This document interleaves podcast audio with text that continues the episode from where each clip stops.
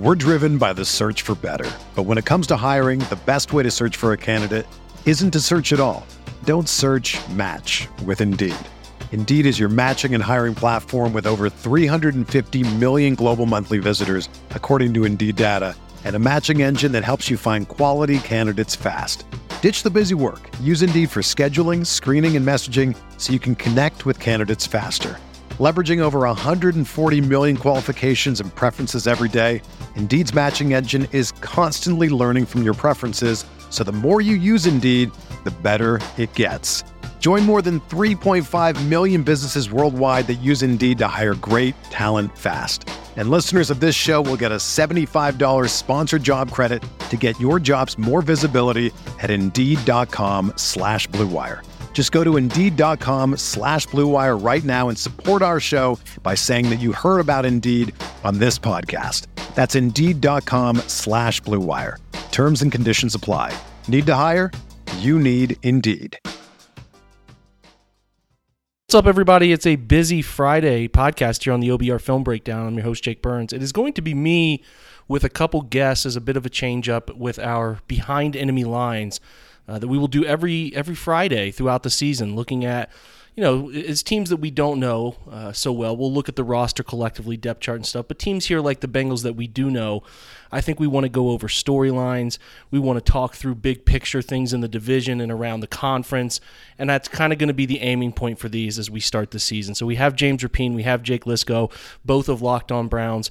If you've heard me over the last few days, unfortunately, I recorded the whole thing with Jake and lost the second half. But we were lucky enough to get James Rapien as co-host in to give us the rest of the insights on defense and some of the Joe Burrow contract stuff. As you know, Joe Burrow's deal is done. Going to talk about that a little bit in the coming days probably when I get with Andrew Spade, look at the big picture of that deal, all the specific financial ramifications for the Bengals, because this is a record breaking NFL contract, and there's a lot to discuss there. And then obviously this Thursday night game, which had the upstart Detroit Lions go in and knock off the Kansas City Chiefs. So it's a it's a crowded next few days of the podcast, but today we focus pretty much solely on who the Bengals are, what they're bringing to Cleveland, and this matchup from their perspective, their personnel thoughts, their coaching thoughts, and how they think they're going to attack the Browns. So we get two great guests. I think you guys are going to enjoy it. Let's get started on the latest OBR film breakdown.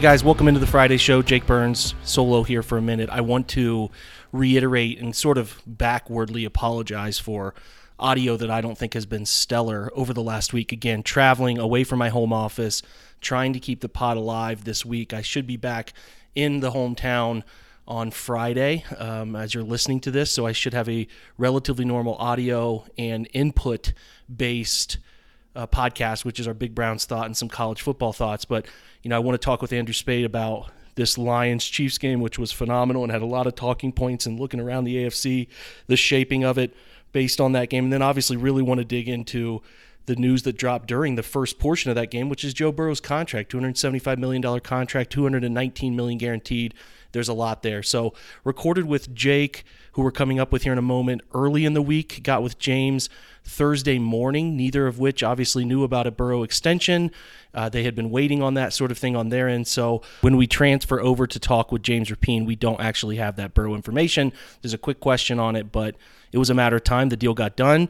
And like I said, there are a lot of layers to pull back to that deal, what the ramifications are for the NFL, the quarterback position, and the Bengals moving forward that I really want to dig into. That will be on your Saturday podcast, along with, like I said, some Chiefs Lions thoughts mixed in there as well. So we'll have a great Saturday and then game day show for you Sunday, and then we'll get into our usual game day routine, sorry, game week routine at that point. So exciting stuff ahead. Get back to some normalcy, some writing on the OBR website again, answering your questions in ATI, all of that. We'll get back into a normal routine. But today we have two great guests. A reminder that we cut with Jake, we take a break, and then we go over to James. And again, a huge thanks to those guys for being cool and getting that uh, you know, stuff over to us. They do a great job on Locked On Bengals, so check that one out. All right, guys, we're going to get to the first interview with Jake Liscow right now. All right, so we transitioned to game week, and when I think about sort of prepping for the Bengals, I think getting the opinion of somebody who is as tied into things going on from an analytical film standpoint, I think we we we have a great guest for you guys as we start this hyper focused next few podcasts. Uh, Jake Liscow from Locked On Bengals. If you if you don't, you know, I think you should be expanding your guys' uh, interest to the teams around the division and checking in every now and again. And I think he's one of the best doing it. So uh, pleasure to have some of your time, Jake. Thanks for being here, man. Well, thanks for saying such nice things about me. That's how you get me to come back every year, isn't it? Yeah, it's the part of the plan. You know, you got you got to got to butter them up. You know, we keep that we keep that going. Us Jake stick together. We've referenced that a few times. Yeah. So uh, we'll we'll we'll rock it forward. Keep doing these as many times as we can. Uh, and like I said, I think we just see some things pretty similarly between these two organizations. And I was talking to Jake before we started that you know, this is a unique time because really this has been a far bigger Browns issue over the years. But the, the between I think the last four, three, four years, there's been finally some consistency in rosters and coaching staff between both teams. I think the the moral of the story here is that both of the organizations know each other pretty well. You as a listener know the Bengals roster, coaching staff pretty well. I just think there's some bigger storyline stuff to sort of peel back and that's what we're going to focus on. We're not going to go through a ton of names, but we're going to talk about the things that I think matter. So I think Jake you start and end with Joe Burrow. Uh, you know the the injury happens I think you know the time frame better than I do. I think it was 6 weeks ago now, 5 weeks ago at this point. I think that I think that went down so uh, you know, you, you are just kind of seeing if Joe is ready to go. So enlighten us with with with what you're following along with the confidence level that he's he's to the point he needs to be to function as the Joe Burrow that we know, uh, you know, from from all these matchups. The big difference this year versus last year, which I think is where you're apt to to compare the the situation for Joe Burrow and the horrendous week one he would probably say he had, not his best work, is that the appendectomy last year, it's an open abdominal surgery. They had to open him up, they had to clean him out, they had to remove the appendix because his appendix burst, as I understand it. It was a building thing for a while. Then he ended up having to to go through a, a pretty serious surgery and he lost a ton of weight, was totally off his feet. The big difference with the calf is he's able to stay active. He's off it for maybe a day in the locker room getting around on a scooter. I think it was a day or two later that he was walking with no visible limp, according to reporters in the locker room at the time. And he's putting on a show a little bit, right? But then in preseason game one, he goes through a light pregame warmup, which certainly is an indicator that he has been throwing at this point already. All these are signs that point to the fact that this is likely a grade one calf strain for Joe Burrow. Those typically have a two to four week recovery. Joe Burrow returned to practice after 4.857 weeks, uh, which is what several means for Zac Taylor. The, the the off scrutinized term when when he doubled and tripled down on yeah it's still several weeks from when I said several weeks uh, in press conferences so the difference here is that he's been working he hasn't been practicing and that isn't great. and He returned to practice earlier, actually, with the appendectomy than with this calf injury, but he's not forcing food down to try to regain weight. Uh, it doesn't seem that he's lost much weight. I think he was able to continue to eat, continue to work out. I think that that matters. I think that another difference is that there's continuity in the passing offense as well. You talked about the continuity of the rosters and coaching staffs. The only change for the Bengals is Orlando Brown's playing left tackle and Jonah Williams is playing right tackle. They've got a different tight end who's going to be, I think, in a relatively similar role. But outside of that, the core of this Bengals offense exactly the same. And where they changed their offense in week five last year, obviously the first time they played against Cleveland, it didn't go very well without Ja'Marr Chase on Halloween. And things do get weird for this team in Cleveland, don't get me wrong. But they were rolling with this shotgun heavy, pass first. They they scrap the the clear segregation of under center versus shotgun offense that they had, and they've built on that. And Joe Burrow's mastering the system, something that I've talked to a few, well, so a few people around the team about. And and Brian Callahan has been quoted prominently talking about this to the point where he is an extra coach on the field at this point, and that's what you would hope for a cerebral quarterback like Burrow going into his fourth year with the same coaches and and having that continuity and having them build the offense around him. So the the mental mastery is there. He lost about a month of physical reps. And I, I think that that matters a, a little bit, but I think it matters less than you might think, judging from what he missed last year. Because I think the appendectomy versus a calf injury and the physical recovery was much more significant last year, even though he missed more practices this year, if that makes any sense. He did get back to practice last week, so he will have, you know, the two weeks of practice between the preseason and the regular season to gear up for things. Dianna Russini reporting on Wednesday what day is it? Is it Tuesday? Tuesday for the Athletic that Joe Burrow is expected to go full on Wednesday. We'll see what the practice report says, but I, I'm not very concerned for Joe Burrow week one slow start. I'm pretty bullish on this team knowing who they are pretty well on offense at this point and having things going pretty quickly. And of course, Jim Schwartz is going to have something to say about that, but I'm not worried about anything intrinsic to the Bengals outside of, you know, the matchup itself serving up several challenges because the Browns defense has some players.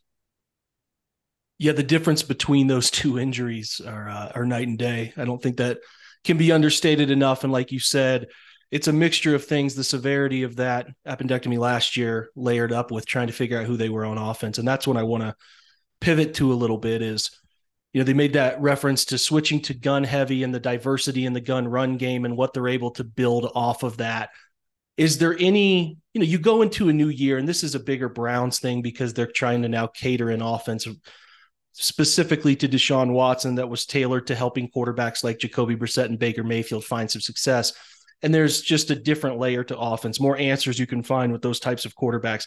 Is there anything that you're expecting to look, feel, or sort of just game plan specific different for this game? Like, I guess what I'm looking at is do you think this is just going to be a massive run it back edition of what they have done and just say, hey, man, we have the answers built in here and that's fine? Or do you expect any sort of wrinkles off of what they've traditionally done to try to catch the Browns a little week one flat footed?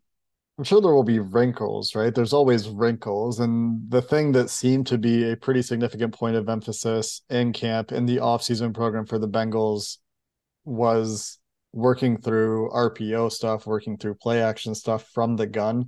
They also spanned the hell out of GT counter and and uh, mm-hmm. YG counter, GY counter in the preseason from gun. So neither of those things are new, but they might increase in frequency. I think, like I said, I think they know much more clearly what their running style is, and you look at the personnel on the offensive line, adding Orlando Brown, uh, putting him beside another very large man who added muscle in Cordell Volson at left guard, who certainly has his issues in pass pro, but is huge and strong, along with Alex Cappa, Jonah Williams on the other side, and very capable center in Ted Karras in the middle. And none of them are crazy athletic. Jonah Williams probably the most athletic of the bunch. He's probably an above average athlete, right, compared to tackles in the NFL they're not built to be an outside zone team in their offensive trenches. They're built to punch somebody in the mouth, to try to move guys vertically, to try to play in the more power heavy run game that you're going to see from them out of gun. I think that is going to be pretty important, but I don't know that it's anything new. That's they're still, I think, going to live in 11 personnel at a similar clip to what they've done in recent history. I still don't think they're going to be a crazy heavy motion team. You might see more play action from them because I think that they've implemented that a little bit better in their shotgun heavy offense rather than trying to get under center for a lot of the shotgun ge- or for a lot of the play action game. But some somebody actually sent me a tweet today from Sam Hoppen, which is a XY axis of motion rate and play action rate in the NFL in 2022. The Bengals were dead last in both. Mm. uh, they they don't use a bunch of pre snap motion, and they they didn't use play action last year. You might see a little bit more of that second part, but this is not a team like a Shanahan offense, like an Arthur Blank offense, or Arthur Smith off. Confusing the Arthurs in Atlanta. Arthur Smith is the coach, correct? That's correct. Thank you. Um, where, where you're going to do a ton of of play action, a ton of pre snap motion because they have the dudes where they they can just do do it the old school way with a quarterback who's in a very high level processor. You don't need to change a picture on him. He's going to see it pre snap. You have answers built into both sides.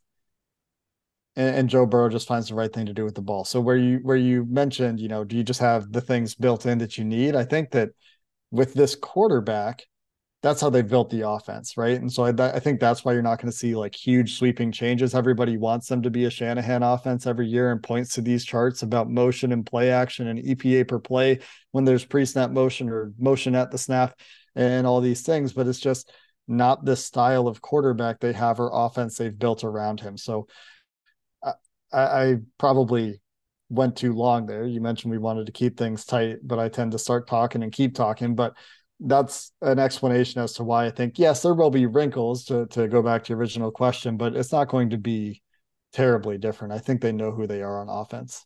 I say that at the start of every podcast to whoever I talk with, and I, it's I like I I forget that I'm uh, unable to do that when I'm doing the analysts answering questions thing too. It's okay. The details good. I think what I would ask as a piggyback off of that is I think largely you and I would agree that it's going to be a how well do they protect Joe scenario in this game. And I know you've asked asked me a little bit about what I thought about game plan. The Browns are, you know, they're they're a preseason uptick in close coverage. They they they lived in a lot of early down quarters with Joe Woods, but they did not play one single preseason snap of quarters. So it would be a little jarring to then show up week one and be sitting in quarters. I don't expect that but you never know. They could sprinkle a little bit in, but that's not really feeling like where they're moving to. It feels like they want to play a higher volume of man coverage with talented corners. Feels like they want to play that cover two, cover six, which they would probably try to hunt out Ja'Marr as much as possible to do a lot mm-hmm. of that cover six stuff. And I know that was a big part of last year's discussion around the Bengals and how they unlocked Ja'Marr was this this tendency to use that look. So not to say that the Bengals don't have answers. My question is really going to be how, you know, with Orlando Brown. And, you know, they know that Jonah switched side. There's some stuff there. It's an improved group. There's no doubt they've done a great job over the years here of molding it to be a better group. I'm asking for sort of your confidence level that in those throwing situations, third and throw, or if the Browns find a way to get out in front and force a little bit of a higher frequency, less predictability or more predictability, that the Bengals are going to need to commit bodies in the box. Do you think the front five is good enough to handle the Za'Darius addition, the you know, the Dalvin Tomlinson, Okoronkwo. The Browns have a decently formidable group here. And I'm just curious if you think they're going to commit, you know, the six, seven range, or do you think that they trust that Joe can process it, get it out, and have some plans to alleviate that? You know what I mean? They'll mix it up. I mean, they, they always do against elite rushers. They will have help for Myles Garrett. You just can't say any tackle in the NFL is going to be on an island against Myles Garrett. You just can't. I don't think there's any team in football that would be wise to let that happen very often in a game. They'll they'll go empty though at times. That's just who they are with Joe Burrow. They'll put five guys in the formation out wide and, and let Joe try to get rid of the ball quickly. He did become very, very proficient in the quick game. It'll be very interesting to me to see where they they being the Browns deploy Myles Garrett. He obviously can play from anywhere. Mm-hmm. Were they moving Za'Darius Smith around in the preseason as well? A little bit. They bump them inside if they go, to, you know, yeah. they get those third and pass. They want to get their three best movers, and they'll bring yeah. Bronco on too. So, yeah. I guess Jake, what I'm asking is, are you more confident than ever in the group they've assembled that they can handle more of this, this, this five on whatever, you know, those scenarios? I, I am more confident in the offensive line, but I, I think that when you have Myles Garrett in the equation, how much does confidence in an improved offensive line matter? Yeah. Would be like, does it, you know what I mean? Like, does it actually, it, it, I don't think it matters who your tackles are if Myles Garrett is on the other side. He, he has off games. It happens to pretty much every player, but I, I don't think there's a single offensive lineman in the NFL who's winning consistently against Myles Garrett. So, you ask me if I'm more confident. Yes, I am. I, I think it's hard not to be.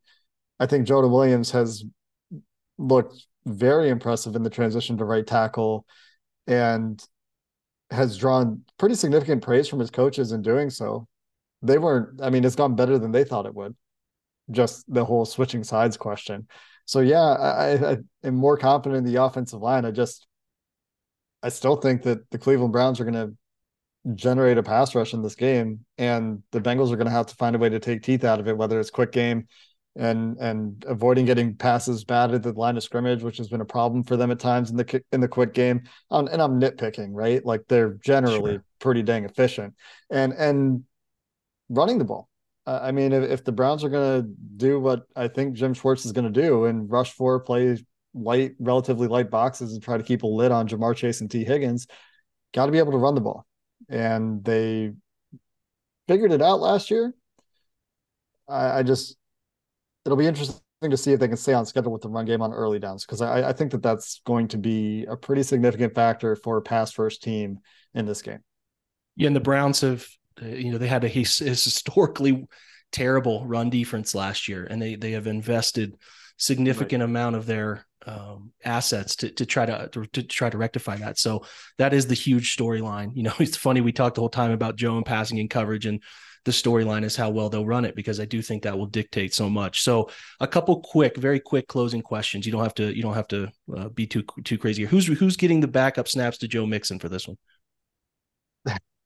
backup snaps or passing down snaps because those whatever yeah questions. however they however they go about whoever's spilling him or spelling him i should say or whoever's yeah if there's a pass down situation there if if everyone is healthy, it seems like Joe Mixon is your running and mix down back, and Trayveon Williams is in the Samaje Perine role as a passing down back this year. But that okay. is a competition that appears to be ongoing. Rookie Chase uh, Chase Brown, sorry, I think he will be active. You might see four active running backs for the Bengals. He would be the the change of pace back from like a running perspective, but the Bengals are typically a two back group if those guys are doing their jobs at a level that is acceptable to the coaching staff. So it should be mostly Joe Mixon and Trayveon Williams.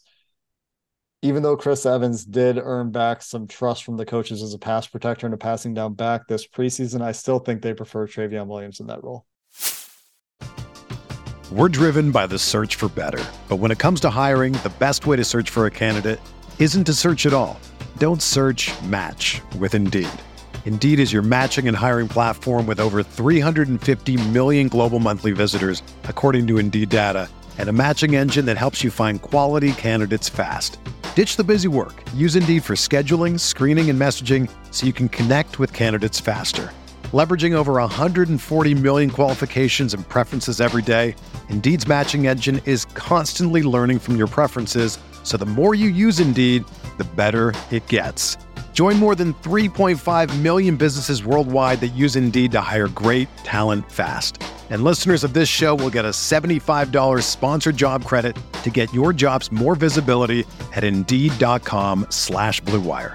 Just go to Indeed.com slash BlueWire right now and support our show by saying that you heard about Indeed on this podcast. That's Indeed.com slash BlueWire. Terms and conditions apply. Need to hire? You need Indeed. What's up, guys? It's Jake again, here to talk about what I do believe is the premium place to buy tickets for your NFL season this year. You go into Browns games trying to find the best prices. Should you wait? Should you not? You know, week one is creeping up on us, but there are some really fun games on that home schedule, and you can get any of them using the Game Time app. That is gametime.co if you're on the web browser, but the app is where it's at shouldn't be stressful to buy tickets. And man, Game Time's the fastest, easiest way to buy those tickets for any sporting event, local, whether it's, like I said, you're going to Browns games or you want to go to concerts, comedy, theater, anything. They got killer last minute deals, price guarantee, all the stuff you need so you can stop stressing over tickets, start getting hyped up for the fun you'll have.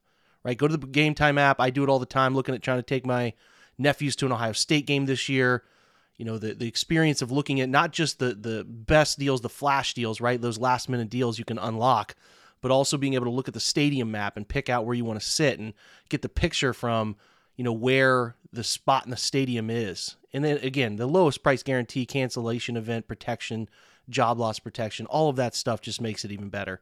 It's the place to go for last minute tickets or to be honest even when you're planning ahead i think it is 100% the place to go. And Again, you you have a fantastic mobile app. You can go online. You can look at those seats. They're sent directly to your phone. Those tickets are. You don't have to dig through your email. Two taps, you're set.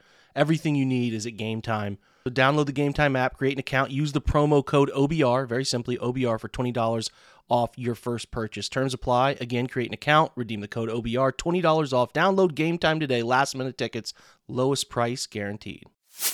Well, when you lose audio from one half of Locked On Bengals, I think you just go to the other half and that that means I bring in James Rapien, who I'm excited to to get some of James' time. Man, look, I, I am trying to really replicate what I did with Jake because it was really good.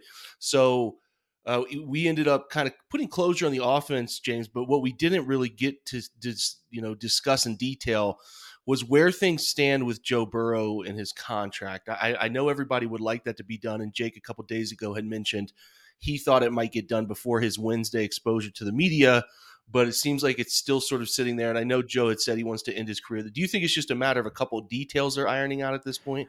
I think so. I'm pretty optimistic that something will get done.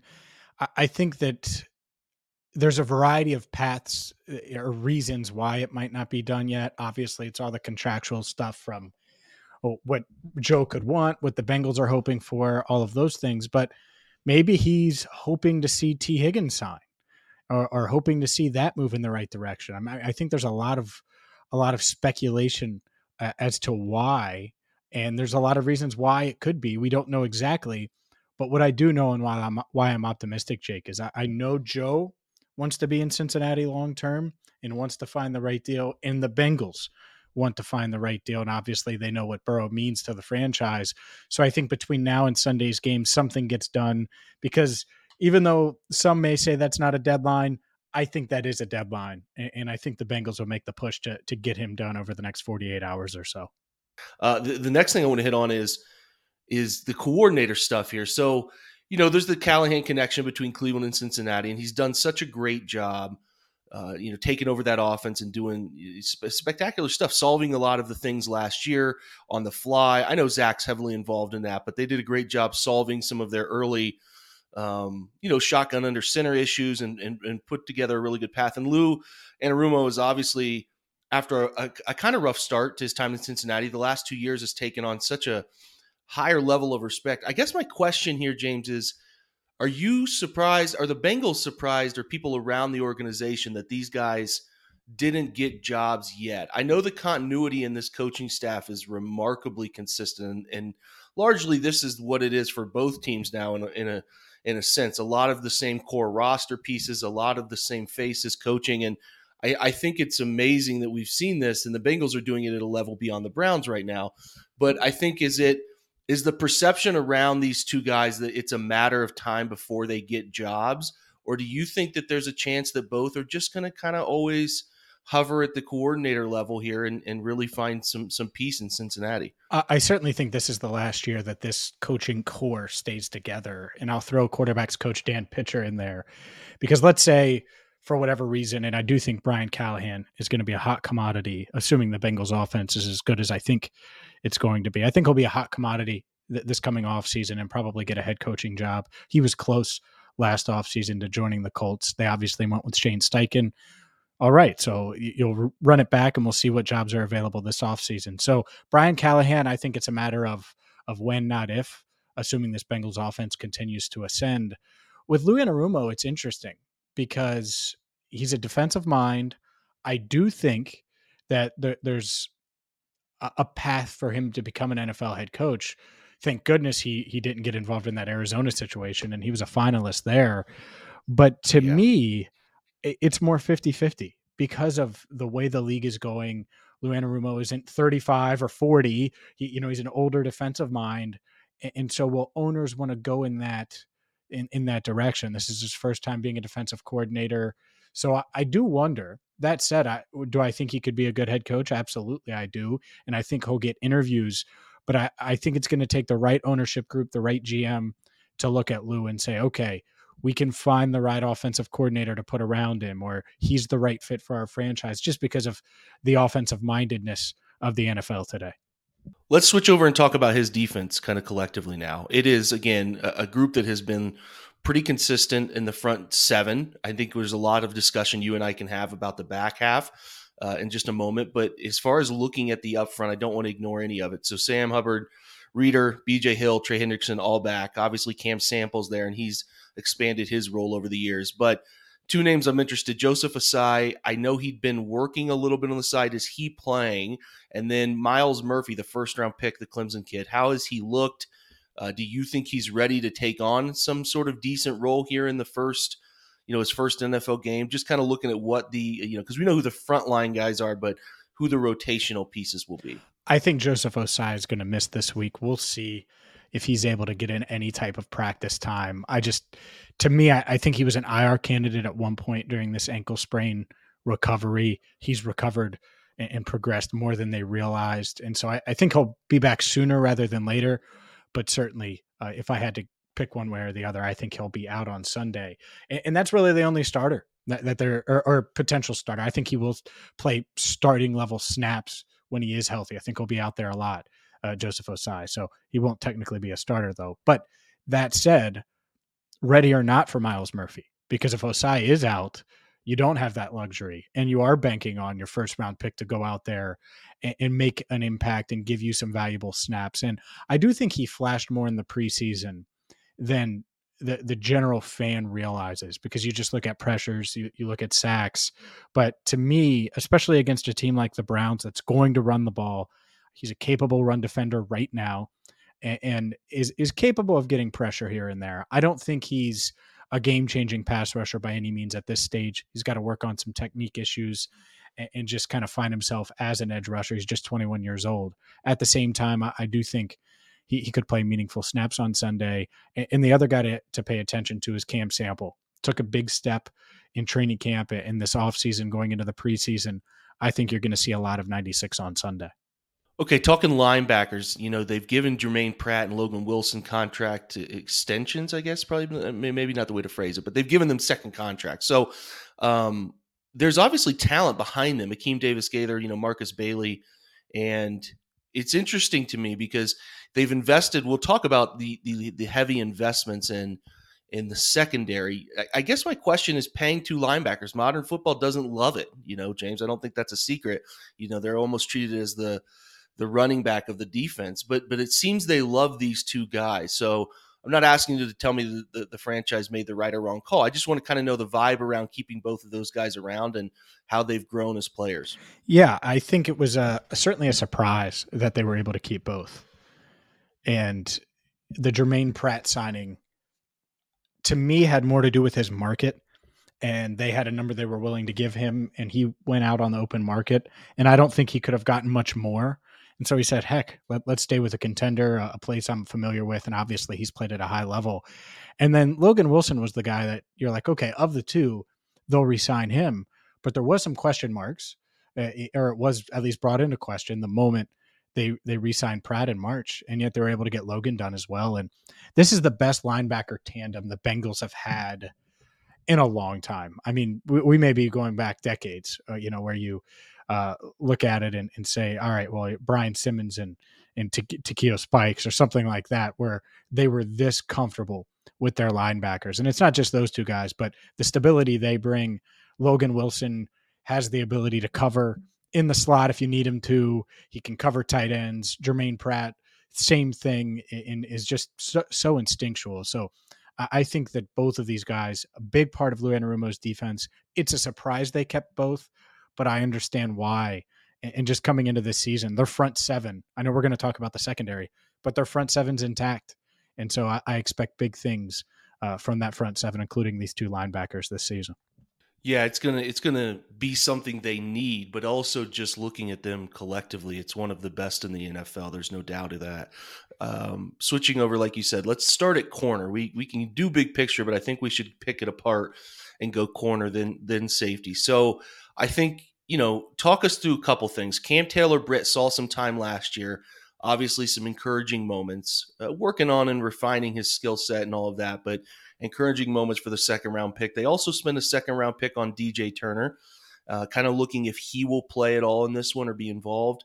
And then Cheeto, right? You know, he tore the ACL in Cleveland last year.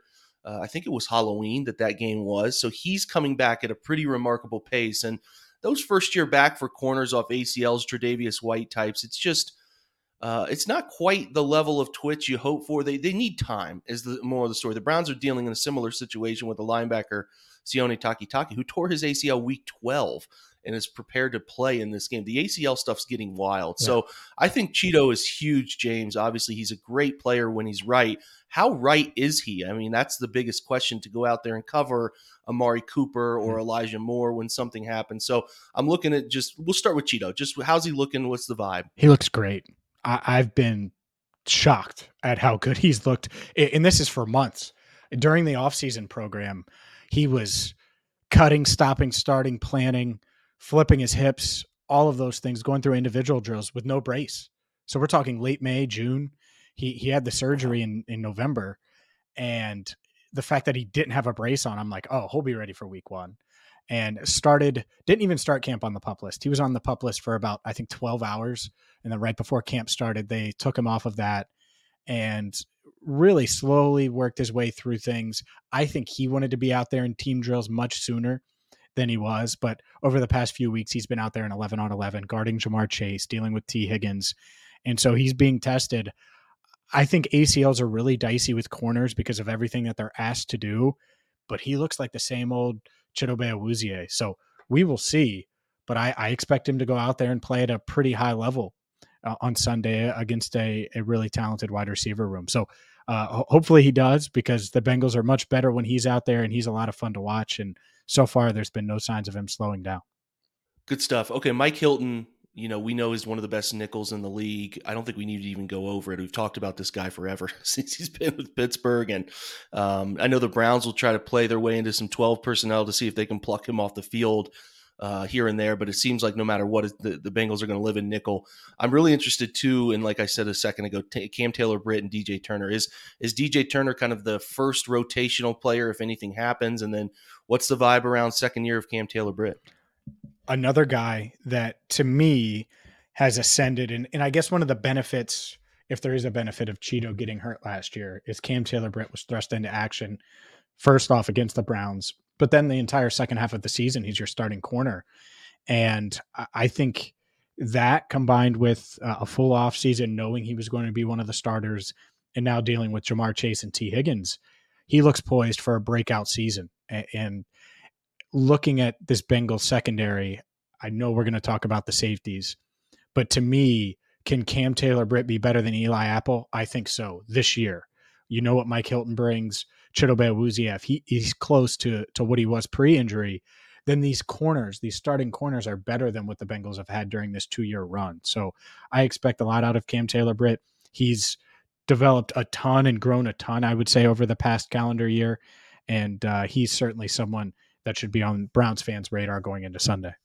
So switch to safety. You lose Vonn Bell, you lose Jessie Bates. It happens in the NFL. You can't pay everybody. The Browns are going to run into that issue here before too long. But you spend again good capital, right? You spend Dax Hill, first round pick, the Michigan kid who's who's been a bit of a Swiss Army knife, and then you spend a third round pick this year on the Alabama product, Jordan Battle. You go out, you spend some late free agency money on Nick Scott. What's the vibe around safety replacing two two core pieces, right? That, that's a big deal. So I, I'm just curious where you think that group sits. It's going to be the it's the one question mark where we don't have the full picture yet, and there could be uh, a slow start or they could get off to just from a communication standpoint. You start out on the road. If I'm Deshaun Watson, Kevin Stefanski, and the Browns, yeah, I, I want to try these safeties and test them early on. If if nothing else, just communication wise. That said, I think Dax Hill is capable of bringing an element that Jessie Bates didn't bring, and he can play that deep safety role.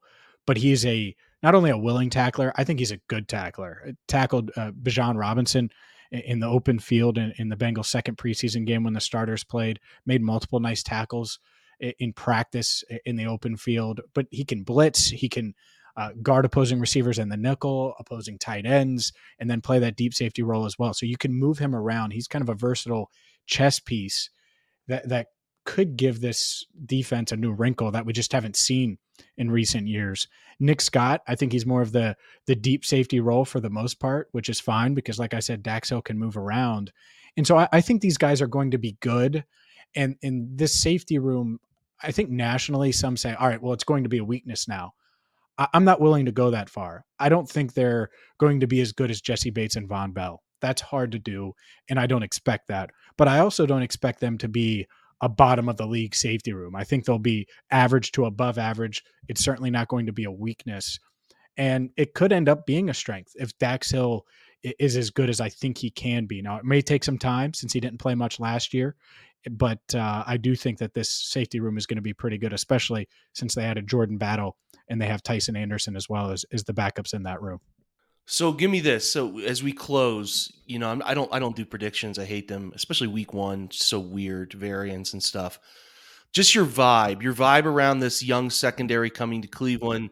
I know there's a lot of experience in a lot of other positions, but Joe is, you know, hovering at a certain percentage, maybe not quite a hundred. Like, what's your vibe around the team? How much confidence do you have they can go up to Cleveland and you know, you've been in Cleveland before, you've been around the stadium, you know, it can get extremely crazy up there, especially with this much palpable anticipation, right? So, just curious what your vibe is and confidence level is around the Bengals getting it done in week one. I think they're the better team, but I, I also think that there's enough question marks to where it could certainly go the other way. Uh, talent wise, I would give the Bengals the edge, just to be clear. Yeah. That that yeah. said, the Browns at home I agree with you. I think that stadium is going to be crazy. And when the schedule came out, I tried to on all my platforms. I was like, this game is going to be way crazier than the Monday night game was on Halloween because there's going to be so much buildup. Week one's in Cleveland. It, there's just there's so much excitement for the Browns. And and so and obviously expectations are high after what they've done this offseason. So it's going to be a chaotic environment. You have a defensive coordinator eh, in Schwartz that's a veteran in the game, right? Like we know what he does as a DC, but we haven't seen it with this group. So there's going to be some wrinkles. And, and so I, I, think that part is interesting as well when the Bengals are on offense. So I, I think the Bengals can win and probably should win, but it's a really tough place to play. Joe Burrow's never won there. Zac Taylor has never won there. No Bengals coach has started 0 5 in Cleveland. There's been multiple coaches that have started 0 4. So, given the landscape of the AFC and the AFC North, it's a big one. And, uh, you know, you don't want to overhype or overreact to week one, but I, I think it's a big, big game for both teams it should be fun. I hope it's a really competitive one, and I, I, really don't see any reason why it shouldn't be. So, we're here. We made it, uh, and when we go behind enemy lines, uh, you know, between Jake and James are the two best guys to connect with on the team. So, James, we appreciate you taking some time to record this with us, man. Very much. Of course, yeah, Jake. I appreciate you having me. Keep up the the great work, and uh, hopefully, it's a good one on Sunday. All right, guys, that's a wrap on this podcast. We know some things about the Browns um, that we will cover again on Saturday. Denzel Ward still in concussion protocol, but in a limited basis on the practice field. All of a sudden, we saw a DNP from Juan Thornhill with a calf injury, which is something we are obviously going to pay attention to on the ever important Friday practice report uh, with injuries because that's the one that usually tells you the story of what's coming up for the weekend and who's likely to play and who is not. We know Burrow went full again. He is definitely going to be out there riding high off the new deal. It's going to be a very emotional game and uh, I just really can't wait to see it unfold because we've been waiting a long time for it, and the anticipation has been huge. So, thanks to Jake and James again, who do their own crossover with our with our buddy Jeff Lloyd over at Locked On Browns. But they were nice enough to come on and give the insights to this podcast as well because I really do genuinely think they do the best job covering the Bengals. So I wanted to get their opinion on this show as well. So thanks to both of those guys for taking time separately to record. We will get to some podcast audio and schedule normalcy starting on your Saturday podcast and in perpetuity, as there are no scheduled events or vacations for my household for a while. So that's going to be great. So, you guys, thanks for tolerating that chaos this week. I really do appreciate you guys uh, continuing to listen to this podcast at a record pace. Means the world to me. Some exciting things coming down the pipeline. I can't wait to talk about. It's going to be a fun season. Really, really pumped about it. Going to be good to get with Andrew Spade and talk about some big picture stuff tomorrow and some college ball. I really do enjoy spending some time on that Saturday podcast talking about the college weekend ahead and what happened the weekend before. So keep an eye out for that one. Until we talk next time, guys, check out Saturday's pod and all the other great ones this week that we had. We've had some great discussions. Go back and check those out if you didn't. Thanks to you guys again. Rate and review the podcast if you can. Helps Browns fans find it and join us, the best Browns community you will find online at the OBR. That's it for today. Thanks for stopping by the OBR Film Breakdown. Have a fantastic Saturday, guys, and go Browns.